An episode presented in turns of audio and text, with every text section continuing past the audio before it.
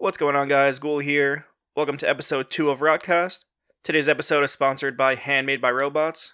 If you don't know who they are, they make adorable vinyl figures of a bunch of awesome characters. If you haven't checked them out yet, you can check them out at hmbr.fans. Once again, that's hmbr.fans, F A N S.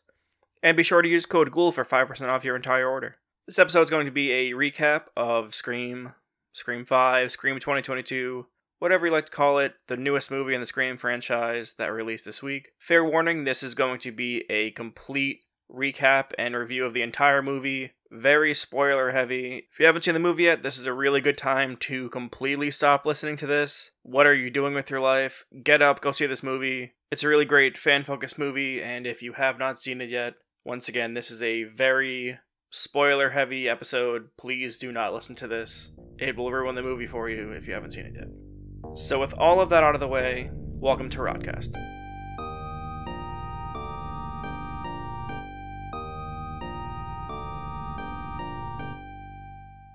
I can't even explain how excited I was for this movie. Uh, like I explained in the previous episode, growing up, I was Ghostface for Halloween a bunch of years in a row. Scream was one of the first horror movies that really brought me into like liking the genre and understanding like, oh, this is a different type of movie where things aren't always jokes and laughing and fun. But one thing that Scream always did right was giving you that balance of those things along with the violence and the gore that you would normally see in a horror movie. And sticking with that balance, this new Scream movie definitely did not disappoint. But with that being said, there are a lot of new things in this movie that really stand out. The biggest one, obviously, being the use of technology. The way that we see Ghostface interact with characters in the movie, the types of kills, the way the kills are executed. Obviously, we have an entire new cast, as well as a few of the legacy characters. But it does a really good job of bringing everything up to date with the current times while still being able to balance that kind of call back to the early 90s version of Scream that we all originally saw. I do just want to throw this out there one more time. This episode is going in depth with the characters that die, with the kills, with the killers. So if you have not seen the movie, turn off this podcast and go watch the fucking movie. Alright, now let's really get into it. This movie, definitely made for the fans, made by fans. It has so many callbacks, so many Easter eggs, and definitely a lot of love and respect for Wes Craven, even going as far as naming one of the characters after him. And based on the events around him, we see the party they end up at, which we'll get into later. But the banner that says for Wes, everyone taking a shot for Wes, celebrating him. You know, it's great to see this movie wasn't just a cash grab for a dead franchise. It was really a movie made by fans for fans, and I really appreciated that. As of now, I have seen the movie a few times. I'm sure there are still some Easter eggs or other things that I've missed, but I'm going to try to cover as many as I can. Now, if you happen to catch any that I don't discuss in this episode, I will be posting an announcement picture on my Instagram at Rotcast Podcast.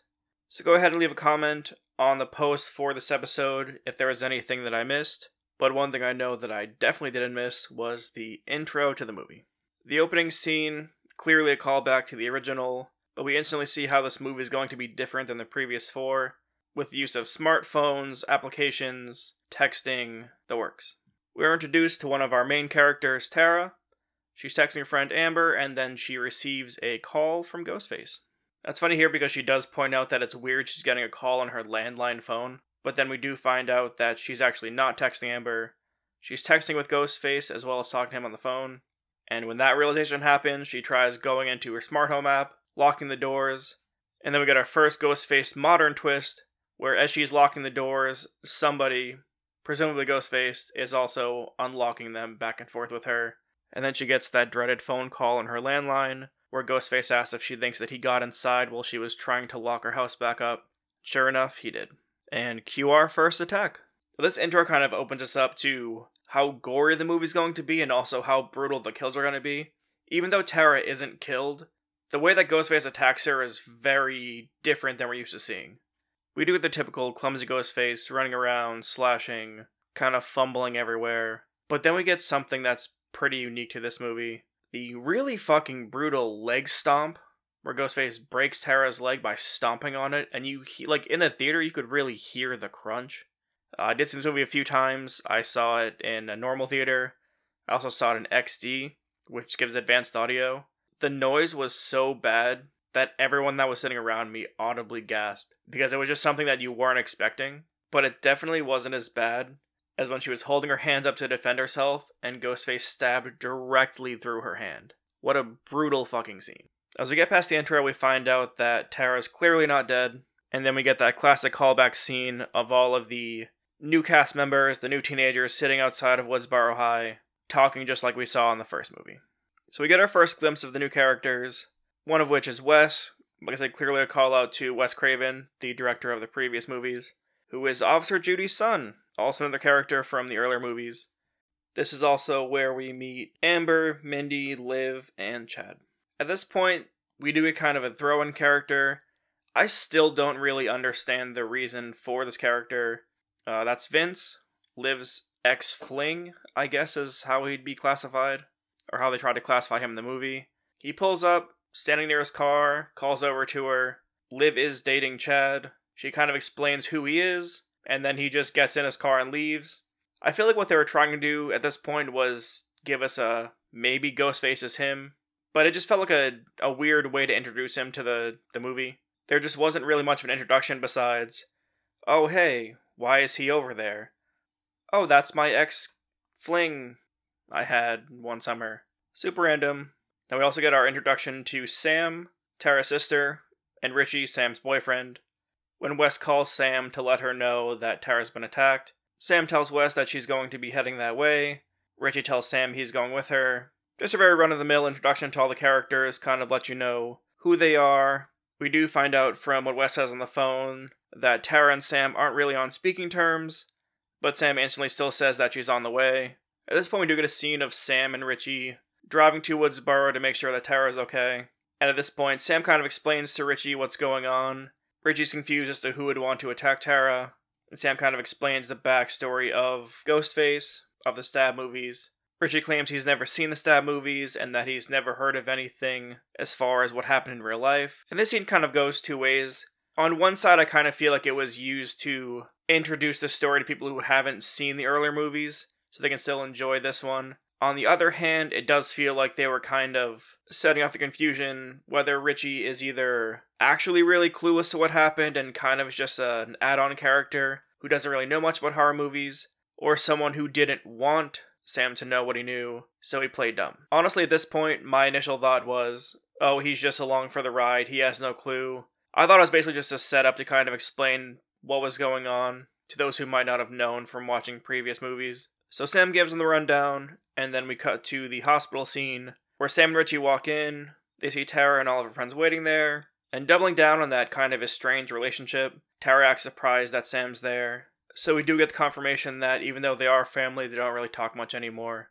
And that goes on for a minute until Amber says, you know, hey guys, we should all probably go, give them their space. Sam agrees to spend the night there, and we cut to a scene where all the teenagers are now at a bar and Amber is giving her very opinionated backstory of Tara and Sam and why they no longer get along. At this point, the dynamic between Tara and Amber almost feels like Amber's really trying to protect her from people in general. You know, Amber seems really mad at Sam. She feels very protective and borderline obsessed with Tara, almost like she's more concerned about what Sam did and what happened to Tara than Tara's herself. And by what Sam did, we pretty much mean just, you know, she explains that Sam kind of abandoned the family, had a lot of issues, and she's just really angry for Tara. You know, she just seems like she's really protective over her and doesn't want her to feel upset, doesn't want her to be let down. And that relationship kind of feels like it's right on the border of best friend and also a little obsessive. But while that's happening, we get another visit from Vince, Liv's ex. He just shows up out of nowhere at the bar, you know, he asks if she wants to come have a real drink or if she wants to stay at the kids' table with her friends. And that's when we get Chad stepping in. You know, they almost gonna fight.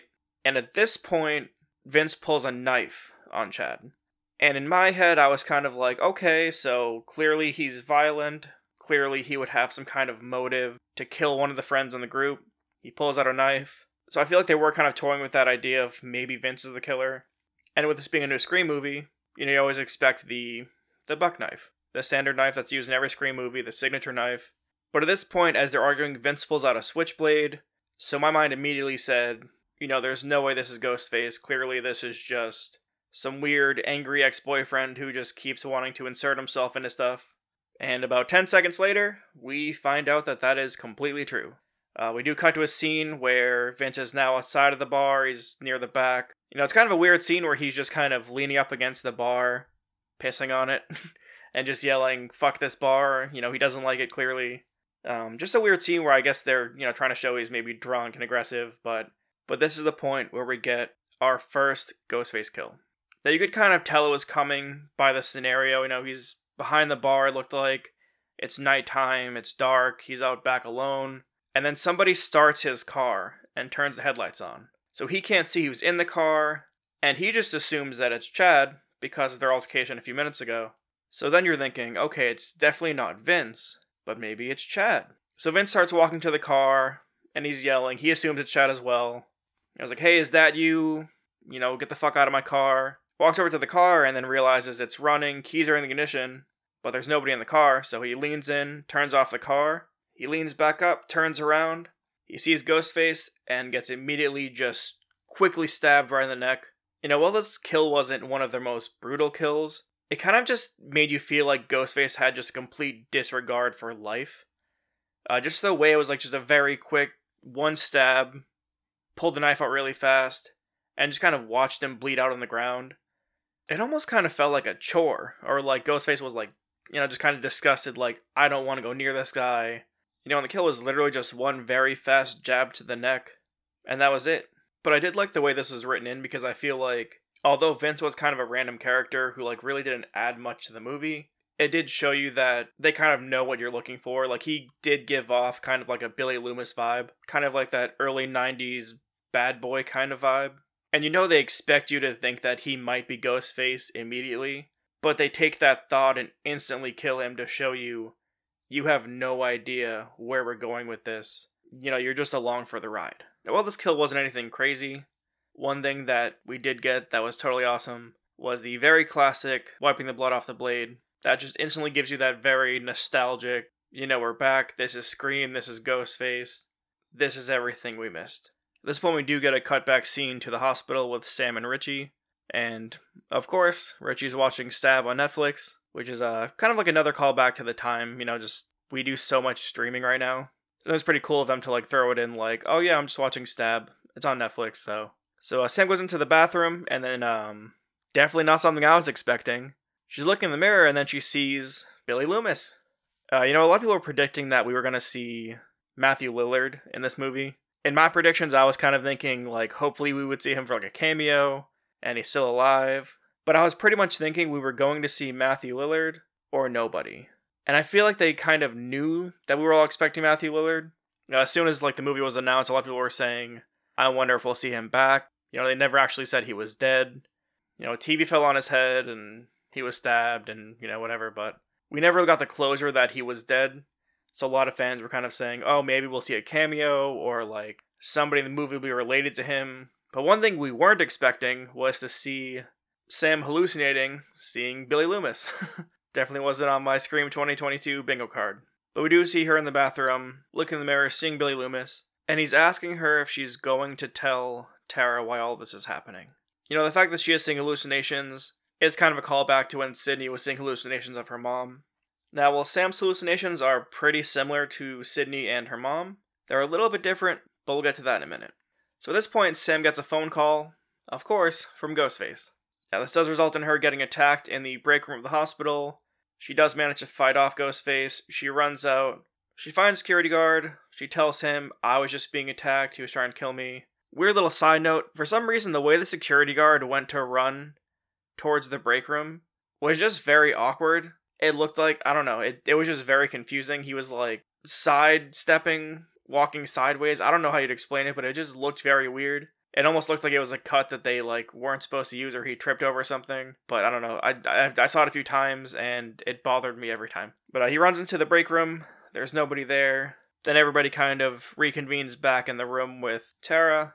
Now, we do get a back and forth between Richie and Amber, accusing each other of being Ghostface, which is kind of funny, looking back, obviously, because at this point, that really, in my head, completely separated them as characters. Now, Richie does feel kind of like the comic relief for the movie. Uh, he feels like just the kind of out of place boyfriend who doesn't really take things seriously. You know, Amber asked him what he was doing, and of course, he was sitting in another room watching Stab on Netflix, which is not a good alibi at all. But the fact that they do have this back and forth, they're accusing each other, as we'll later find out, was really well done because Amber does have an alibi. She was at the sheriff's office with Officer Judy, and the fact that Richie doesn't actually have an alibi besides he was watching Netflix in another room very slightly makes you think, oh, maybe it could be him because he actually doesn't have an alibi.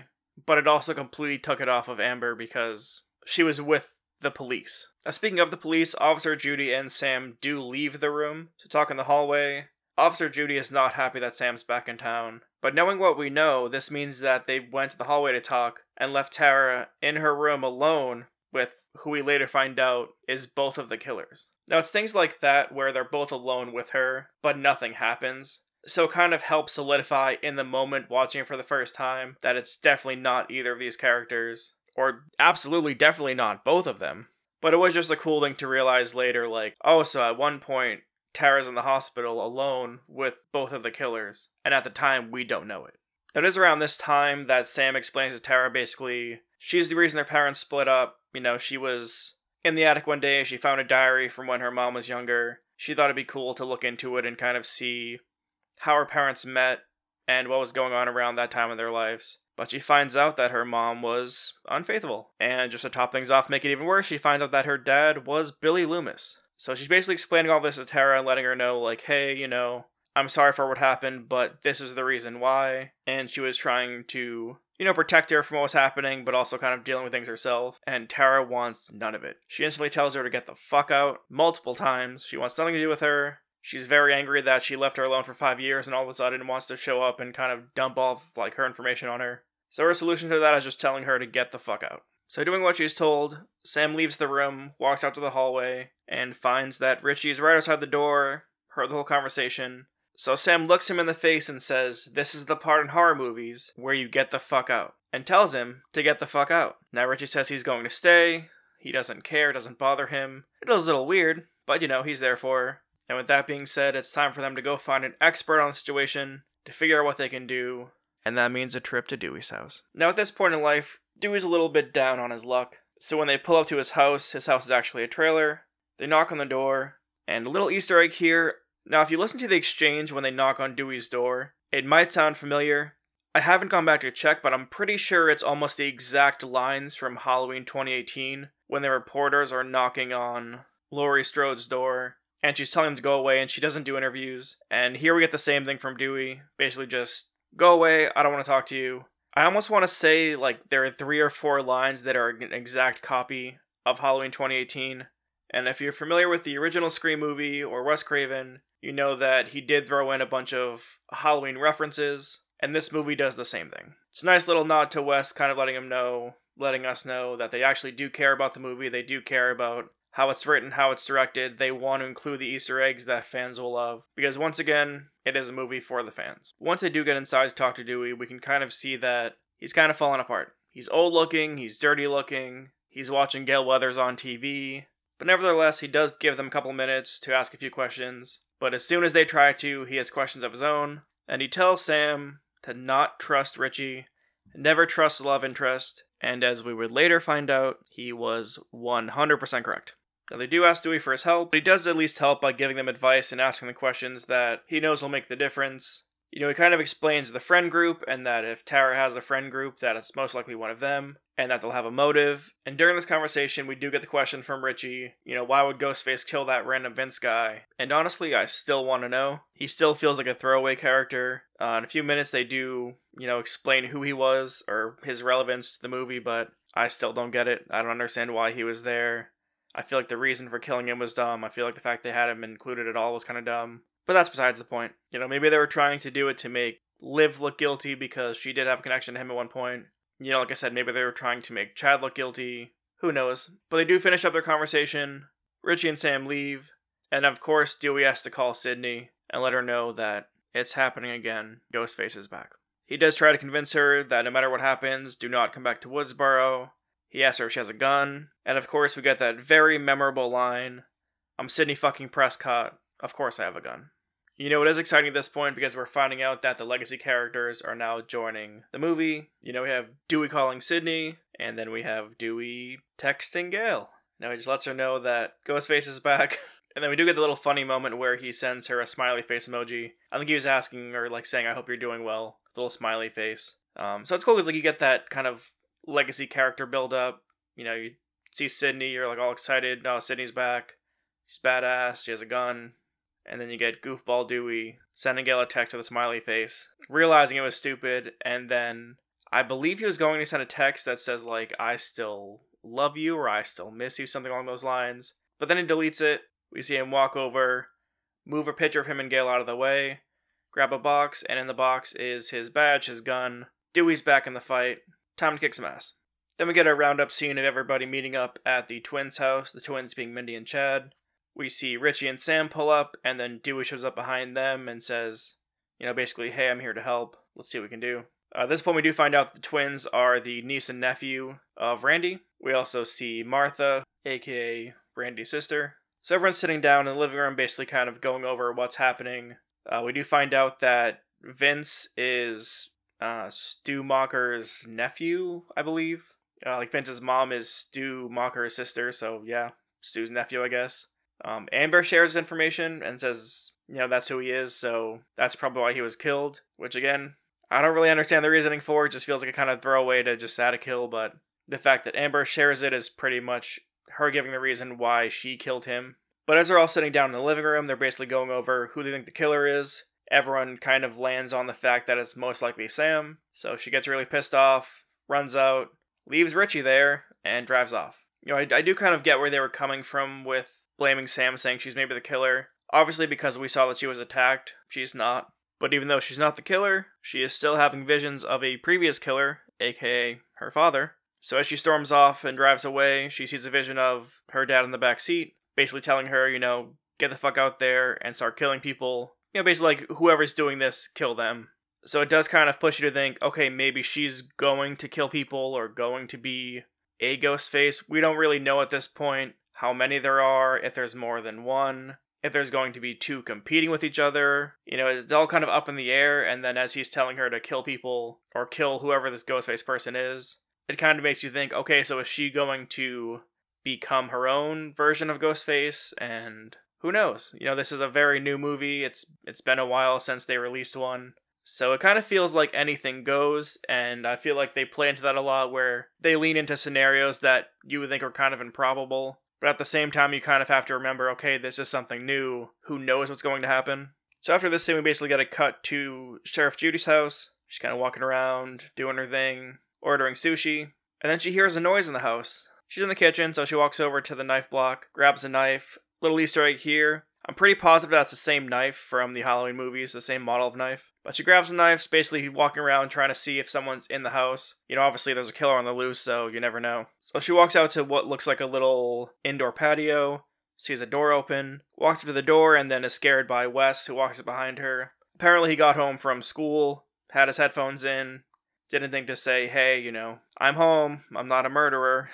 Uh, so she turns around, basically, you know, gets scared, pointing a knife at him, hands him a knife, he goes to put it back, and then she says, hey, I'm going to pick up sushi, you know, why don't you get in the shower, I'll get the food and be right back. So she leaves, and then Wes is home alone. Now you can kind of almost tell where things are going here, because they are leaving another one of the teenagers alone in the house. So you kind of feel like, okay, I kind of know what's going on here. And then that feeling is confirmed. So Judy leaves, she's driving, and then gets a phone call. Of course, the call is from Ghostface, basically saying, Hey, I want to um, admit to these people I killed, to these two murders. And she says, Well, you've only killed one person. And Ghostface lets her know, Yeah, but by the time you reach me, I'll have killed your son as well. So she flips on her lights, sirens, turns around and starts racing back home. She's trying to call her son, but at this point, he's already gone in the shower. Now, one little nod to other horror movies Ghostface does mention or ask, I should say, if she's familiar with the Psycho movies, because Wes is in the shower, and that makes you think, okay, well, Ghostface is gonna jump out, kill Wes in the shower. So she's panicking, she's calling him, he's not answering, and she's rushing home. She pulls up in front of her house, gets out of her car, she's rushing to the door, and what none of us were expecting in the theater because it was a very audible mix of screaming and gasping. Right as she reaches the door, Ghostface comes out from behind a bush and stabs her directly in her stomach. Now, this is a pretty new type of kill.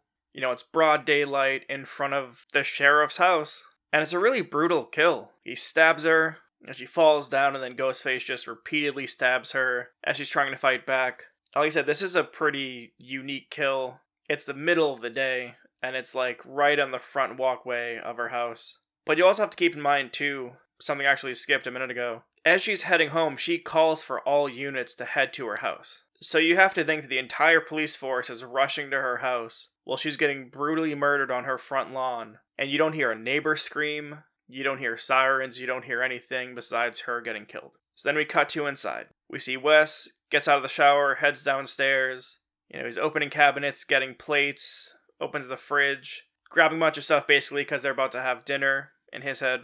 Little Easter egg here, he opens the fridge and then he closes it. We see a note that says there are lemon squares in the fridge. You know, if you remember from the earlier movies, Officer Judy at that point made some lemon squares for Dewey. So that was like a nice little nod to the earlier movies. But we do go through this kind of sequence of expected jump scares. You know, Wes opens a cabinet, closes it, and you expect Ghostface to be there.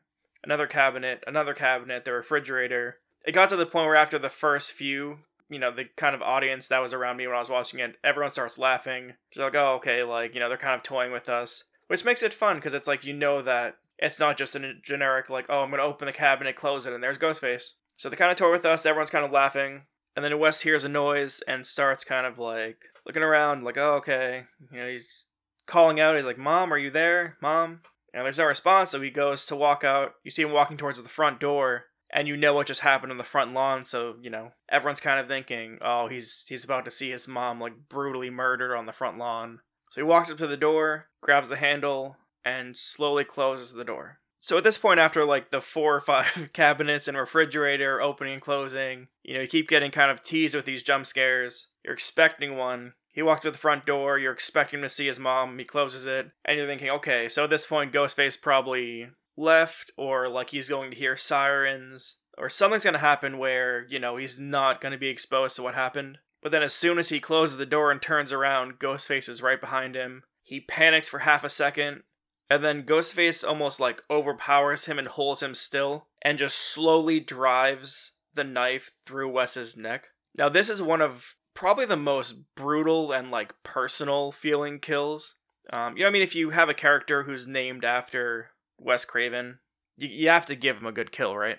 But this just felt, I don't know, so like real and like personal. Um, just like the way that you know the knife like slowly went into his neck, and you see Ghostface there like inches from his face, like looking him in the eyes. You know, it's honestly hard to describe. It was just like a very intimate, like very personal kill where Ghostface was so close that as Wes was coughing up blood from being stabbed in the neck, the blood was splattering onto the mask because Ghostface was so close to his face. And it, it was a very simple scene, but I think just the contrast of like the white mask with like the red blood, the very small droplets just spattered onto it, like I don't know, just a really powerful scene and a very like personal kill, and kind of gave you that vibe of like this new Ghostface is just fucking brutal. Like everything's just like messy and brutal and personal. Like they're really enjoying the kills and have no regard for like human life at all. But you do get that contrast where you almost feel like the character's kills are valued differently because of, like I said earlier with Vince, it was just one very fast jab to the neck. You know, with Officer Judy, or Sheriff Judy, it was just like a really messy, multiple stabs, like in public,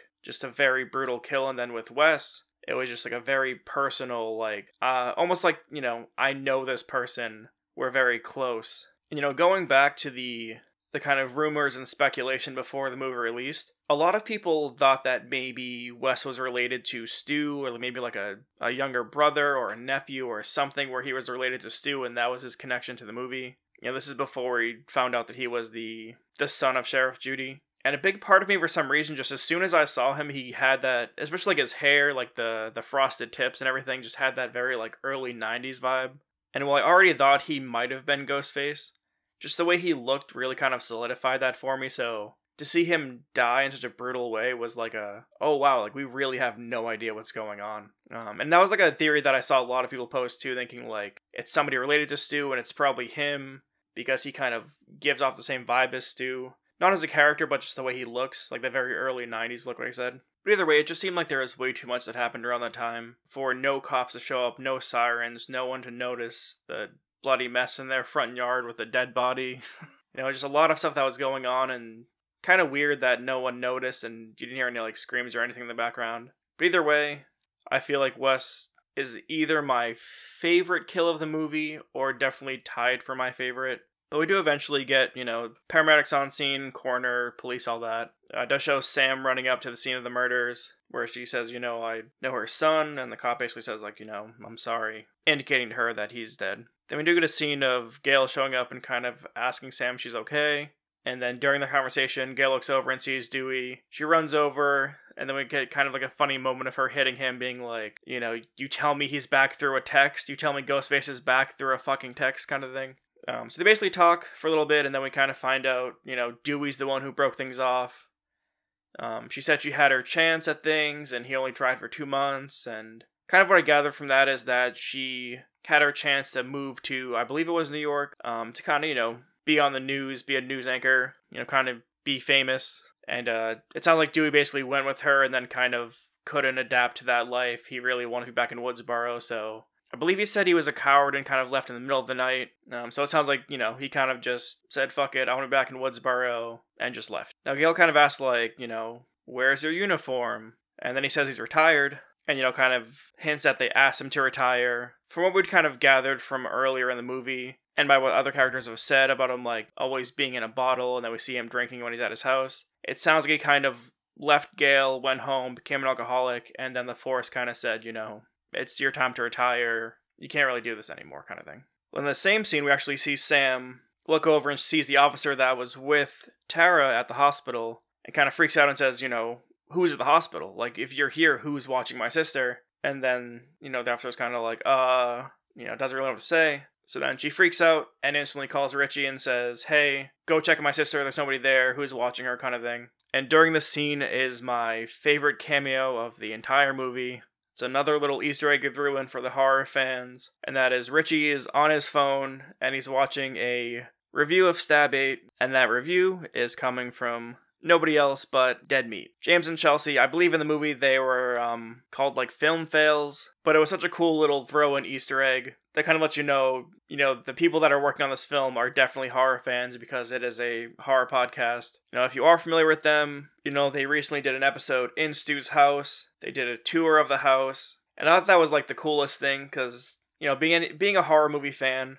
it's cool to see other fans enjoying things and getting to experience things because of like the hard work they put in. So I thought that was cool enough they got to do that, but the fact that I got to see them in the movie, you know, doing what they do in real life but in the movie was super cool. And we also see a glimpse of that mask that we saw in like the kind of teased or leaked pictures where everyone kept seeing the metallic or chrome Ghostface mask. Turns out it was actually a mask in Stab 8. Which I think some people kind of assumed it was probably a scene from Stab. Some people thought it might have been the new mask. There was a rumor that I saw that um I believe there was an interview with Roger L. Jackson kind of saying, hey, you know, things are a little bit different in this movie. The mask is different. I don't remember specifically offhand if that's exactly like word for word what he said, but right before the movie came out, there was so much speculation, there were so many rumors. It was honestly kind of hard to keep track, but we now know that that chrome or metallic mask was actually just a scene from Stab 8 and wasn't part of the actual legitimate movie. Now, with that being said, before I move on, I do want to give a shout out to James and Chelsea from Dead Meat. Uh, if you guys are not familiar with their podcast, they review horror movies. They have a YouTube channel as well. So seeing them in the movie was really awesome. If you haven't checked them out already, I would go check them out just so when you do see them in the movie again, you can understand kind of why they were there and know that it's a pretty cool Easter egg that was thrown in for the horror movie fans. Now with this call, Sam is rushing to the hospital with Dewey in her car, driving like a maniac. Dewey's in the passenger seat, pretty much shitting his pants. And then we cut to a scene from the hospital, back in Tara's room. So the lights get cut off. Tara's looking around, kind of rolls out of her bed into her wheelchair, she rolls out to the hallway to kind of see what's going on and finds a security guard dead on the floor, which we can obviously assume was Ghostface. So at this point, you know, Tara knows what's going on. She kind of rolls into a room, she hides in a corner. And at this point, Richie appears in the doorway of the room she's in, scares her, and he's like, Hey, you know, your sister called me. She told me you were in trouble, so I was coming to make sure you're okay. And at this point, Richie gets attacked by Ghostface. Uh, he gets his arm sliced, and all bets are off. There's no way that Richie's Ghostface. You know, in in my head, I was like, oh, he's definitely just like here for laughs. There's no way. You know, but after the little attack on Richie, he's passed out on the ground, and then Ghostface actually grabs Richie's phone and answers a call from Sam, and then Ghostface gives Sam the ultimatum Who do you want to die? Your boyfriend or your sister? So Sam's like, Why are you doing this? Stop, blah, blah, you know, whatever. And Ghostface is like, Why is it so hard for you to pick? I'll only kill one. Who do you want to die? And while Ghostface is doing this, following Tara and talking to Sam, it kind of makes you wonder like, well, Richie only got like slashed on his arm and he should be fine. But Ghostface is still going after the living person. And that kind of stood out to me as like a, well, clearly Richie's not dead and didn't get attacked. Why give Sam the ultimatum of like, I'm gonna kill one of them, who do you want to kill? Richie would have been an easy kill. So that made me kind of wonder like, is Ghostface not killing Richie because I mean, we know it's Amber at this point, but so it's like she doesn't want to kill Richie, or is it that she wants to kill Tara? We obviously know later that Richie is also Ghostface, but at the time I'm just thinking Ghostface wants to kill somebody, so why kill Tara and follow her and not kill Richie? Because Richie would just be an easy like one or two stabs, and he's like he's already down. So things kind of got weird here when I saw it for the first time because I was kind of confused as to like the reasoning for things, but needless to say, we know how things go from here. Ghostface is on the phone, asking Sam what the problem is, why she can't pick one, and Sam says, Well, maybe I'm just stalling for time. At that point, the elevator opens, Dewey fires at Ghostface. Right as Ghostface is about to kill Tara, we see Ghostface kind of run off to the side. Dewey and Sam are trying to get everyone in the elevator so they can leave and kind of escape what's happening. So at that point, Ghostface is attacking Dewey. Dewey shoots Ghostface, who fall like multiple times. And then we see Ghostface kind of fall back into like this big glass and wood display cabinet. At that point, Dewey grabs Richie and they start running to the elevator. But at this point, Richie looks back and doesn't look back scared, almost looks back like worried. Like he looks back directly at Ghostface, worried, like, oh shit. And this is the point I realized, oh shit, Richie is Ghostface. Like he's one of them. And I audibly said out loud the first time I was watching, I was like, oh, it's him. And the people that were sitting next to me even said, oh yeah, that was definitely like a oh no, did they just kill my friend? Kind of look at like I don't know, just the way he looked back, which is really good acting by the way, because it's it's a very distinct line between like being scared you're gonna get killed or being worried, and his face just looked like worried, like oh no, did that really just happen? But we only get like two or three seconds to kind of process that because as soon as we get to the elevator, Dewey pushes Richie in and says, "I have to go back." And the doors are closing. He says, "You know, like you have to shoot him in the head, or they always come back," which is a you know Another Easter egg, classic line back to the other Scream movies. So Dewey's walking towards Ghostface. He goes to shoot Ghostface and gets a call, and as soon as he gets the call, Ghostface stabs Dewey. And this is gonna be my tie for like my favorite kill of this movie. Granted, you know, I do love Dewey as a character, and I was sad to see him go. But at the same time, something about this kill is just so fucking cool.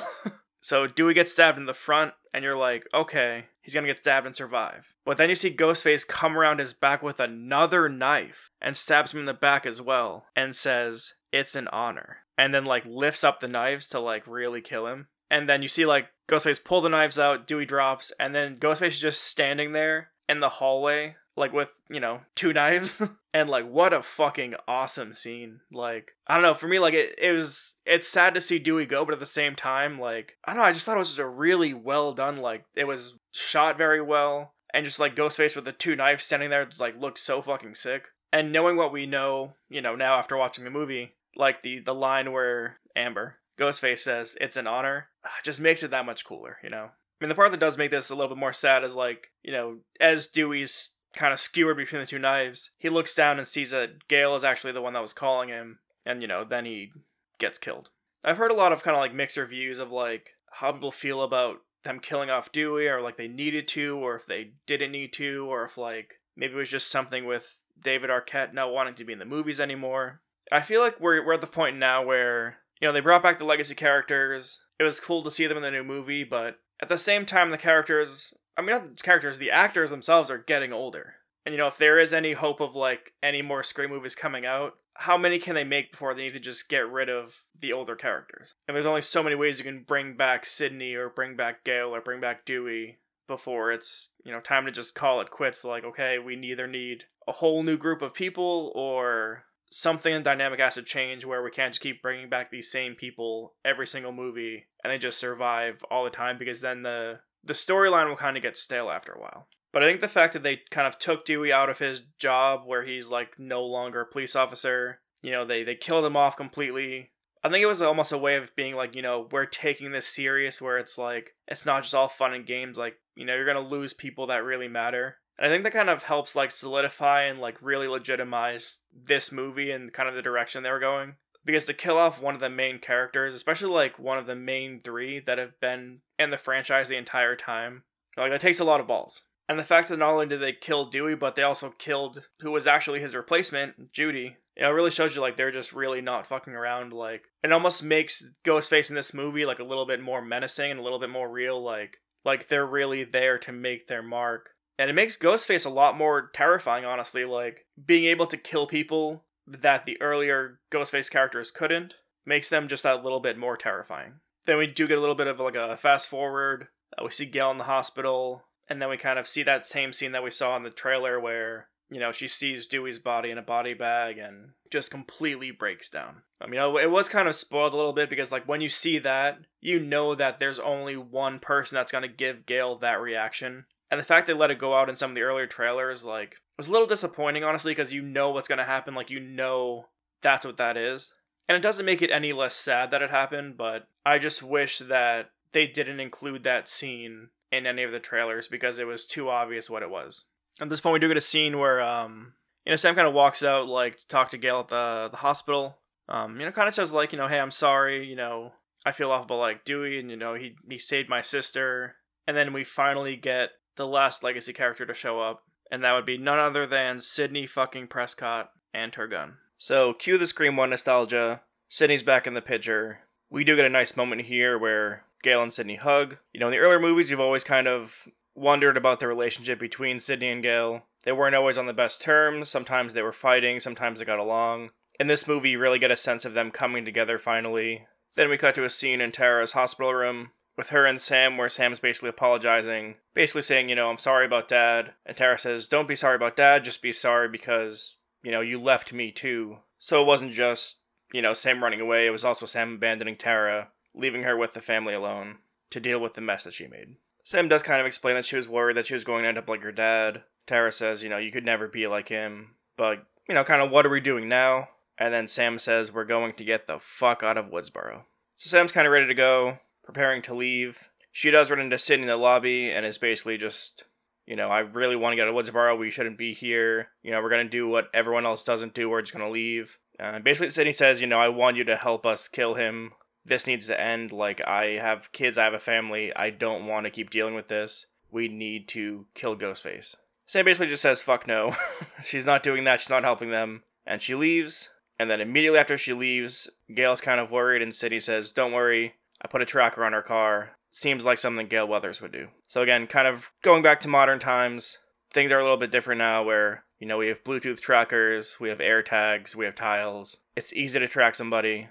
So it is cool to kind of see the dynamic of, you know, little advancements in technology kind of make a big difference in movies now. Now, to this point, we do cut to a scene with um, Richie, Sam, and Tara in Richie's car. You know, they're leaving, heading back, and Tara's kind of freaking on the back seat. She can't find her inhaler, um, but she says she does keep a spare at Amber's house. So reluctantly, Richie agrees that they will all go to Amber's house to get, you know, Tara's second inhaler. Even though he is kind of putting up a fight, saying, you know, like, I don't want to go anywhere. I don't want to be here. We should just leave. But knowing what we know, this was the perfect setup for the end of the movie.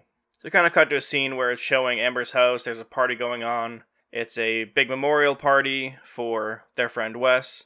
You know, so we see a, a banner that says for Wes, which, as we know, is also a nod to Wes Craven. We see the same for Wes at the end of the movie as well, after the final scene of the movie. You know, everyone's drinking, taking shots. They do a toast for Wes as well which is really cool to see because you know, you know, it is supposed to be based around the character in the movie, obviously. But as a fan of you know the Scream movies, you do know that it's a very blatant nod to Wes Craven, kind of like one last toast for him. So at this point, we do have a kind of a weird scene. Um, Amber goes down into her basement to get beer. You know, she closes the fridge, has a little back and forth with Mindy. They're kind of accusing each other of being the killer. Mindy's like, you know, I could be the killer. And then Amber's like, well, how do you know that I'm not the killer? And for a half second, we hear the music Mindy gets very serious and says, Because I am. And that lasts for maybe half a second, and then she says, I'm just kidding, but what if I was? which kind of felt like one of those little joking tie-in scenes like we had with Wes earlier, where you keep getting like the the anticipation of like, oh, oh shit, it's really happening, but then it doesn't. And one thing I did notice in this scene is hanging on the wall, there's a pretty big black cloak or like some big dark blanket uh, with a little bit of white fabric on the top. It almost looks like a Ghostface costume or Ghostface is behind them. It's kind of blurry in the background. I'm not sure if that was just set design or if that was intentional to kind of make you think, oh, there's a Ghostface costume here in the basement.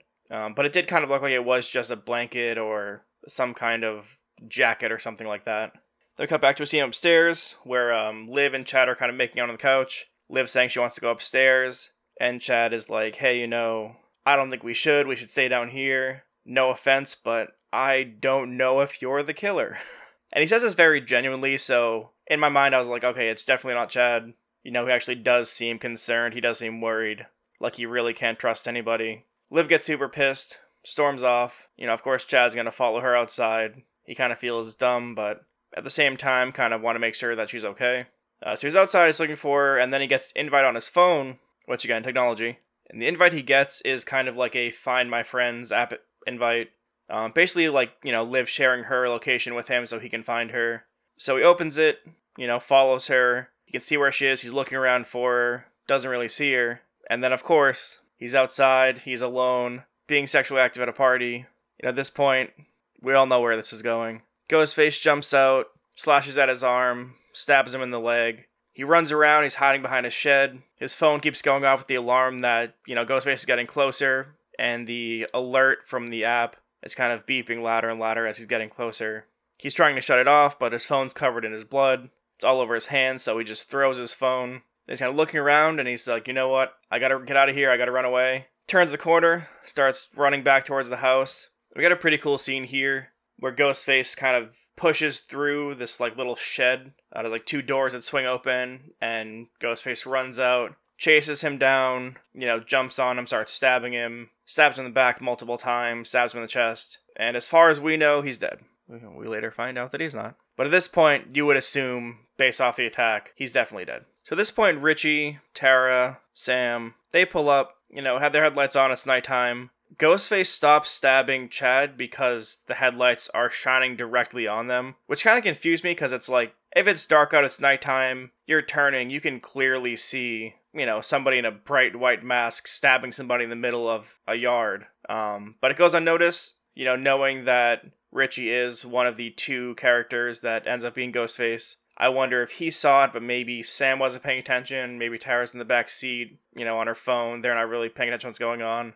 But it was a very direct beam of light towards Ghostface and Chad, who we know at this point would have been Amber. So it is kind of weird that nobody noticed it, but we'll just ignore that for now. So as they pull up to the house with a party going on, Sam is like, hey, I'm gonna grab it, I'll be right back. Tara says, well, hey, I wanna go with you. And then Richie says, well, I'm not gonna be left alone in the car to get murdered, so I'll go inside as well. Go up to the door, open the door. Everyone's super excited that Tara is there. Amber kind of comes out and is like, "Hey, what's going on? Are you okay? Why aren't you at the hospital? Um, you know, like where are you going? What are you doing?" And then Tara's like, "Well, I just need my inhaler. Do you have my second inhaler here?" She's, "Oh yeah, you know, let me get it for you. Um, you know, no matter what it is that you're doing, I just want to make sure you're safe." Uh, so at this point, Amber's basically like, you know, hey, everyone needs to go home. Party's over. Everyone has to leave. And everyone's kind of like, oh, what? Like, you know, that's stupid. And then Richie's like, hey, listen, everyone needs to go. Sam's here, Tara's here. Clearly, they've been giant murder targets recently. So this place is just a giant target for death. If you don't want to die, get the fuck out. So the party starts clearing out. Richie walks towards the kitchen. He sees Mindy sitting on the couch in the living room. He says, you know, hey, is there any beer? No, there's nothing in the fridge. He says, yeah, there's some in the basement. So he's like, okay, well, do you want to come with me to the basement to get some so I'm not going alone? And then Mindy's like, No, I'm not going down there with you. What do you mean? So he says, All right, well, I'll be right back. And we have a little moment where they kind of look at each other like, Ah, ha, ha, that's funny. You know, the line. And then he walks down the stairs and she turns back and says, Well, he's dead. And that was just a fun little line. It was like a, a little scene, you know, kind of bring some comedy back into like how serious things have been. And obviously, you know, the line, I'll be right back a huge callback to not only Scream but most horror movies in general. It's one of those rules you just don't say that, like Randy explains in Scream One. Now, immediately after this, Liv comes in, kind of drops down on the couch. She says, you know, her Uber canceled. That's just have a ride home. And then Mindy's like, okay, well, where's my brother? Because he went looking for you.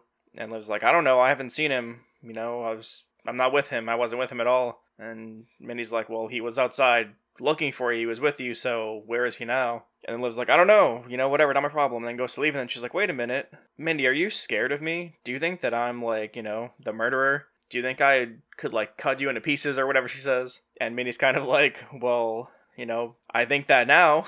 like I'm kind of revising my who the killer might be list, and you're kind of moving up. Um, it's just a weird little vibe where I feel like they kind of lean into like that. Maybe it's Liv. It would make sense because she has, you know, kind of been gone for a little bit. You know, was her phone or a copy of her phone that sent Chad the invite. She was supposedly outside. He was looking for her, so kind of makes sense that it could be her. And she really leans into that, but they kind of have their back and forth. Liv gets mad, and once again, storms off. But jumping back into the modern technology, uh, basically Sidney's checking on, you know, the tracking, seeing where they are, and realizes, oh shit, they're at Stu's house. We need to call Sam, tell her to leave. We need to get there ASAP. Uh, so at this point, they're kind of like panicking, rushing, like, we have to get there. She's calling Sam, freaking out, because they know what's happening. Then we kind of cut back to the house. We see Mindy on the couch watching Stab. You know, she's yelling at the TV at her uncle, um, basically, you know, saying, turn around, turn around, Ghostface is right behind you. Like, what are you doing? Turn around. And as she's doing this, you know, we also see Ghostface and their world, in real life, walking up behind her on the couch and simultaneously starts stabbing her as Randy is getting stabbed in the movie as well. Which is a pretty cool scene because it's almost like a you get the legacy kill, the generational kill. So that was a pretty cool dynamic that they threw in where it was almost a little bit funny just because, you know, she's kind of yelling at the TV like turn around and she's not turning around. Just like, you know, what Randy was doing in the movie as well. But at the same time, you know, she was getting attacked by Ghostface. So that's going on. You know, obviously she's yelling. Sam comes running in. Ghostface runs away. She's like, "Oh my god, oh my god." You know, what what am I what can I do? What can I do? And at that point, everyone's kind of coming into the same room together. Amber starts yelling, you know, "What are you doing to her? What are you doing to her? Get away." Everyone's kind of freaking out. And then Liv comes in and she's covered in blood. And then Amber starts yelling at her and she's like, "Why are you covered in blood? What are you doing? Oh my god, you're the fucking killer. It's you. You're the killer. And Liv was just like, no, I, I found Chad. I found Chad, you know. I'm not the killer. And we get this little back and forth where everyone's kind of just like, oh shit, like things are happening. It's what's going on. Someone's the killer. Who's the killer? And they're all kind of looking at Liv as she's trying to explain, like, no, I'm not the killer. I found Chad. I found Chad. I'm not the killer. And then we get the beginning of Act 3 where Liv says, and shit hits the fan. So at this point in the theater, everyone's freaking out. Um, it's kind of a mix of excitement and shock, and everyone's just kind of like, what? I audibly said out loud, what the fuck is going on? Because I really just wasn't expecting it. You know, basically, Liv is like, I'm not the killer, and Amber says, I know, and shoots her directly in the fucking face. So at this point, everyone's kind of freaking out, running around. Tara's trying to wrestle the gun away from Amber. Richie and Sam run towards the kitchen. Sam grabs a knife, and they both run downstairs into the basement. And then Sam is like, oh no, Tara, we have to get Tara. And Richie's like, whoa, whoa, whoa, hold on. Sam, there are always two killers. And then it really clicks and you're like, oh, oh, it's him. It is, this is him saying it finally. And Sam has the same idea, so she instantly holds a knife to his face and is just like, what? and then we get a little bit of a twist because Richie starts saying, you know, maybe it's Tara. How well do you really know her? You guys haven't talked for years you know, and he starts like unloading all these reasons like why it's probably Tara. You know, it's like she's the one that brought us here. You guys haven't talked for a really long time. You know, like how well do you really know her? And she looks him in the face and says, you know, better than I know you. And then Sam starts running back upstairs, and Richie's kind of like, you know, wait, hold on. But she still runs away anyway and leaves him down in the basement. And then we cut to a scene where Sidney and Gale are pulling up in the car finally. They hear the screaming, they know what's going on, they even say something along the lines of like, "Oh, that sounds about right." So right as they're about to head into the house, they see Amber come out. She's holding her stomach. She's screaming. She's saying, "Ghostface stabbed me. He stabbed me. He tried to kill me." And they're both looking at her and they're like, "That seems fake." And Gale even says, "I think that's a trap." And then Amber pulls out her gun and says, "Fuck it," and shoots Gale in the stomach. Then we get Sidney firing off a couple shots back at Amber, but she manages to run back into the house without getting hurt. So Sidney turns around, sees Gale on the ground, holding her stomach. She was just shot, and she's worried. And Gale instantly says, Listen, Sidney, you need to go finish this. Don't worry about me. You know, I'll be fine. Whatever happens, just you need to go in there and finish this. So she faces the house, and then we kind of get the the shot where the camera's backing up, the angle is widening, and then we kind of get the full view of Sidney back in front of Stu's house. And I think a lot of people in the theater at this point realized for the first time exactly where they were, because they didn't really mention it as far as I know, or as far as I can remember. I don't think they actually said, like, this is Stu's old house yet.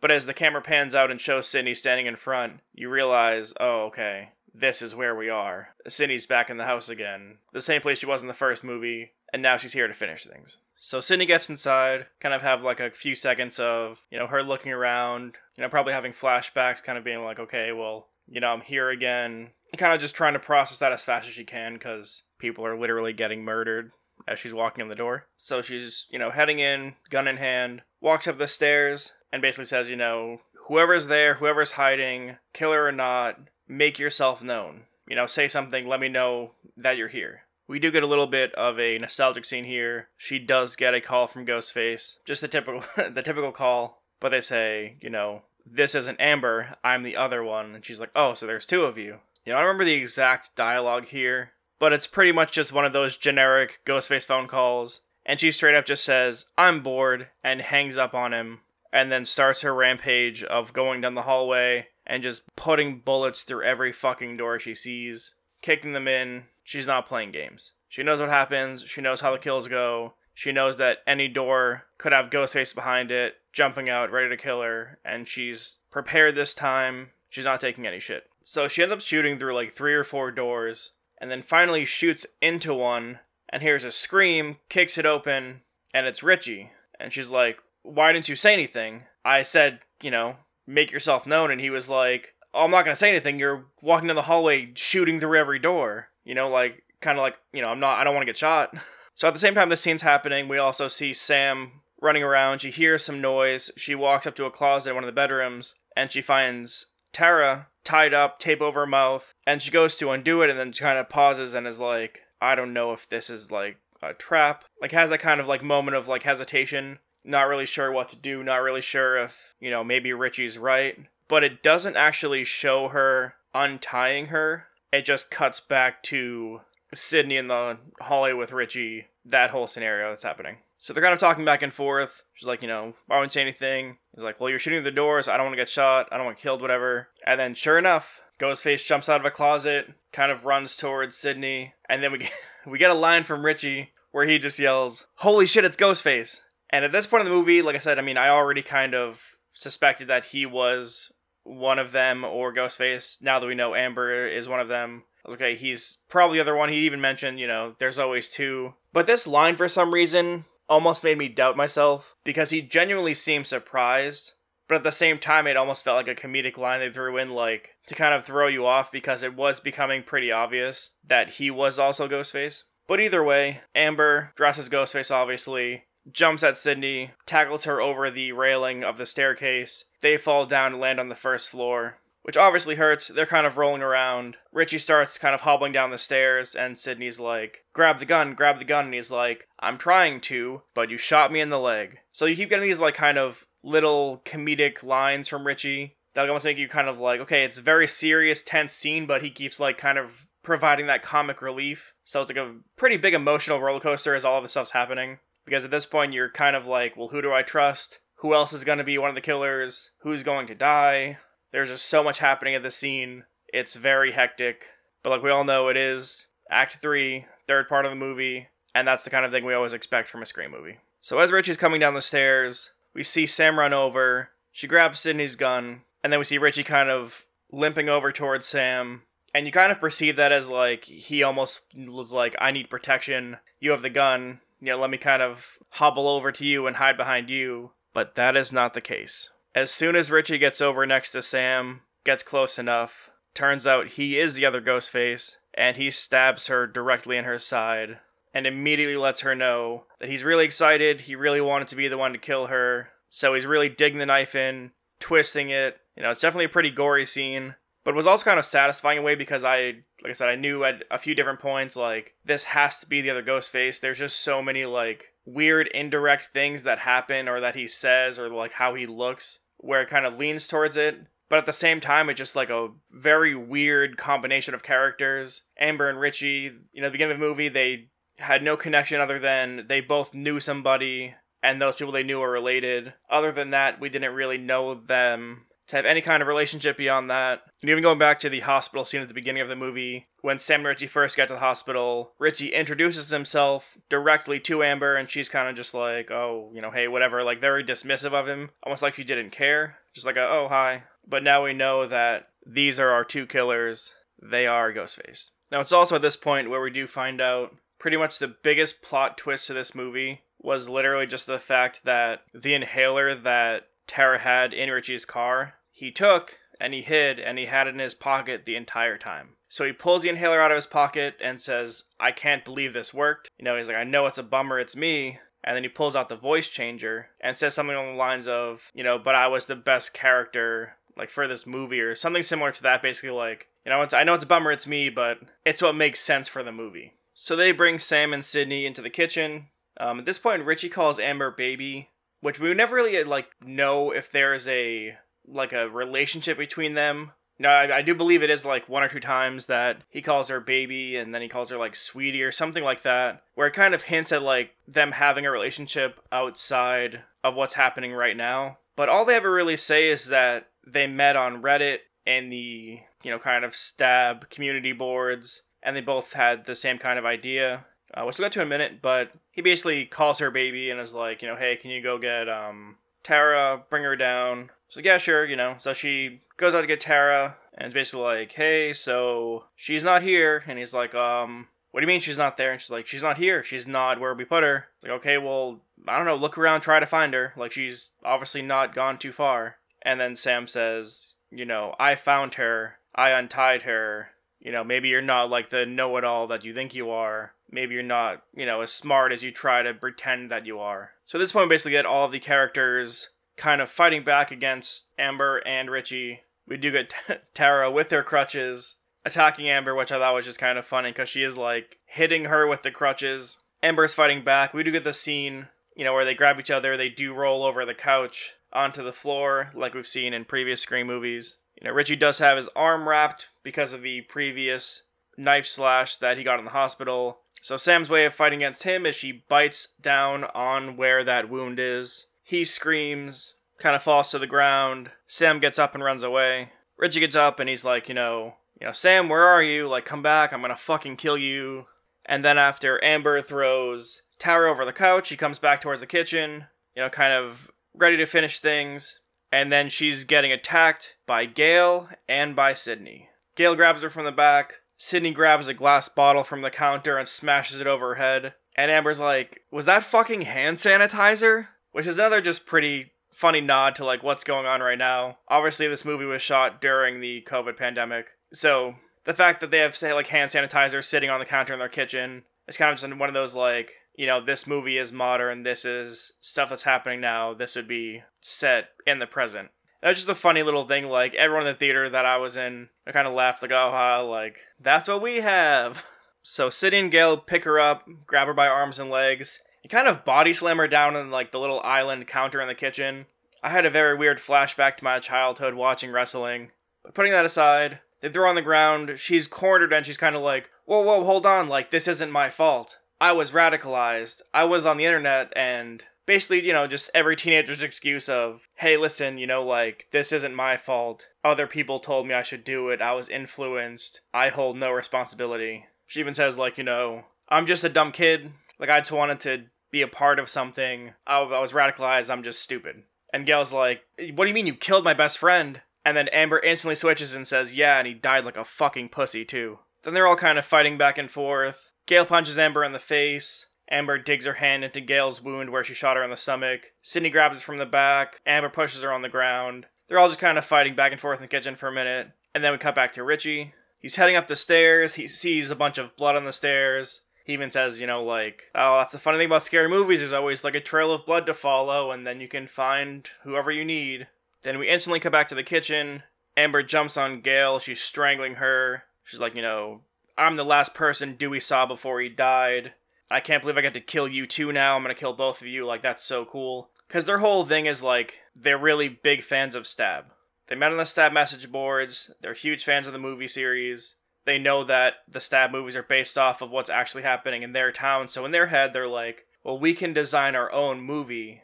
We can be Ghostface. We can design the kills, what the characters do. Like, we can direct the movie in real life. And then when they make the new Stab movie, it'll just be telling the story of what we're doing right now. So Amber basically tells Gale, you know, like, this is the end for you. Almost like I'm killing you off. Like this is this is it for you.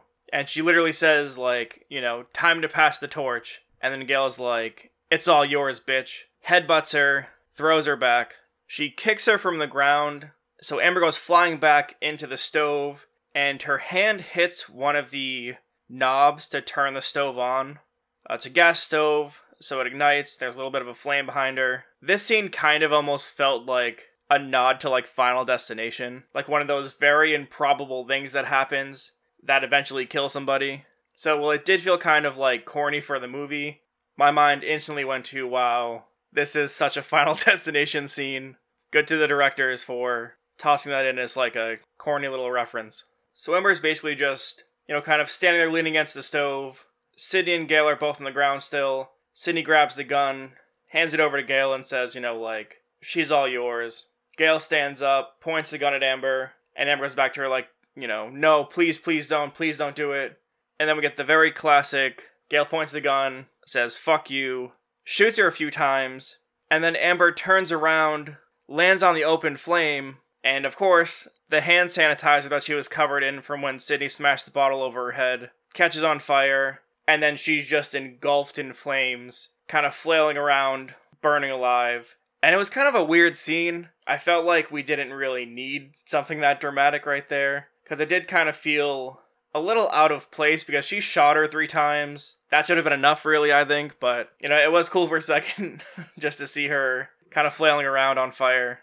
Uh, so she kind of does that for a second, then just, you know, you just assume somebody is dead at that point, right? So she drops to the ground. We cut back to the the shot where Gale and Sidney are kind of just standing there watching her lay on the ground and burn. And of course, Sidney has to throw in there, enjoy that torch, bitch. Then we cut back to Richie walking up the stairs, following the blood trail. He sees it leads up to a room, the doorknob's covered in blood. So in his mind, he's like, oh, clearly she's in there. Turns out it was a trap. She actually made it look like she was going into that room. She covered the doorknob in blood and was hiding in the door next to it. So as soon as he went to open the door, she jumps out, you know, she kind of grabs his face. It looked like she kind of like was, you know, digging her fingers into his eyeballs. He throws his knife, or drops it at least, falls down to the first floor, and she's on his back, just digging into his face. He starts slamming his back with her into the wall, and he's just like, you know, stop fucking up my movie, stop fucking up my ending. They both fall to the ground. He has a gun, so he grabs the gun from his waistband. Sam starts running down the stairs, and he chases after her, and is just yelling her name as he chases her down the stairs. At this point, he had a clean shot. He was within a foot of her. But I think just because they do want to design how the movie ends up, he doesn't want to shoot her right there because that's not the ending that he planned. So they're running on the stairs. They both fall, kind of roll down to the bottom. Richie stands up. Sam's kind of, you know, laying on the ground, struggling. And he says, you know, what are you to do? Are you to make a creepy phone call? Are you to jump out of a closet wearing Ghostface mask? Because remember, like, you know, in this movie, you're the villain. Like, they're framing all of this to make her the villain. Now, this is one thing that I really, I think out of the whole movie is probably the one thing that bothered me the most. So while Sam's kind of crawling around on the ground, she looks up and she sees a vision of her dad, Billy Loomis, in the mirror, and he looks down at her and then kind of like nods his head looking down, like, look over there. And she looks over and she sees the knife. Now, the reason this bothered me is because it almost takes it to the point where she's not seeing a vision. Like she's seeing him in the mirror, like a reflection of him, but he sees things that she doesn't see. So as long as she saw the knife and then saw him and he pointed to the knife, she looked up at him and he kind of motioned over, like, look down over there, the knife's over there. So it takes away from that, you know, he's a hallucination to is he just like some spirit who has his own, you know, way of connecting with her where he can be like, hey, do this, hey, do that, where it's not really her just telling herself and kind of having these hallucinations or whatever they are. Like he's his own standalone character almost, like pointing down, like, hey, look down there, the knife's down there. And she's like, oh yeah, shit, you're right. Just kind of a weird thing that threw me off. But nevertheless, add to the ending. So she reaches towards the knife. Richie keeps explaining, you know, that's not how things work. Like, you need to follow the rules. And she basically says, you know, well, I'm introducing a new rule. And he's leaning down towards her like he's about to kill her. And he's like, okay, yeah, well, what's that? And she looks up at him and says, never fuck with the daughter of a serial killer. And she stabs him in one cheek and out the other so fast. She pulls the knife out. And it was just one of those kills where it, it takes you a second to realize, like, like, oh, that was gross. like, that was I don't know, because we had like earlier kills where it was kind of like, oh wow, that's really messy, that's really brutal, but like being stabbed in one cheek and out the other through the middle of your mouth, something about that just made me like almost like tense up and cringe a little bit, like, oh wow, that's really fucking gross. Like that probably feels horrible. So he, of course, falls back, he's in pain, and then Sam gets up and she starts stabbing him. And she doesn't stop stabbing him. She probably stabbed this motherfucker like 50 times in a row. And it gets to the point where you're like, oh wow, she's angry, to like, oh, oh, she's enjoying this way too much.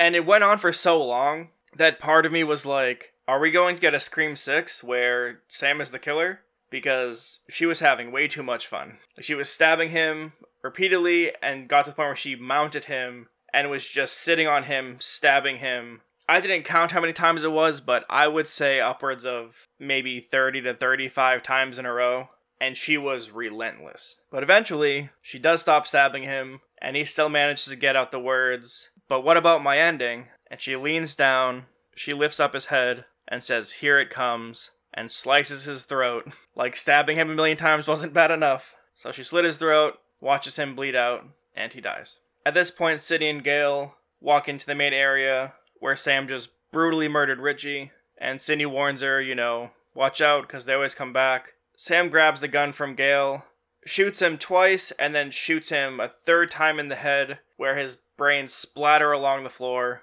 And it really makes you think, like, this movie really went for the gore. And usually in, like, some of the earlier movies, of course, like in the first one, we start off, like, watching Casey get stabbed and disemboweled and hung up from a tree, which is obviously very brutal, but I feel like as the movies progress, we always got, like, a lot of, like, you know, Ghostface are just quick in and out stabs or like stab a couple times, whatever. But this just really felt like they took the brutality and the gore to like a whole new level. But at the same time, they also kind of amped up everything else. They made it, you know, funnier and campier, but in ways that balanced out how messy and how gory it was. So it didn't feel like anything was too much because they always had a good way of dialing it back by adding in like a little comedic scene or something that was heartfelt or something that took your attention away from how gory that scene just was. And they just balanced it out really well.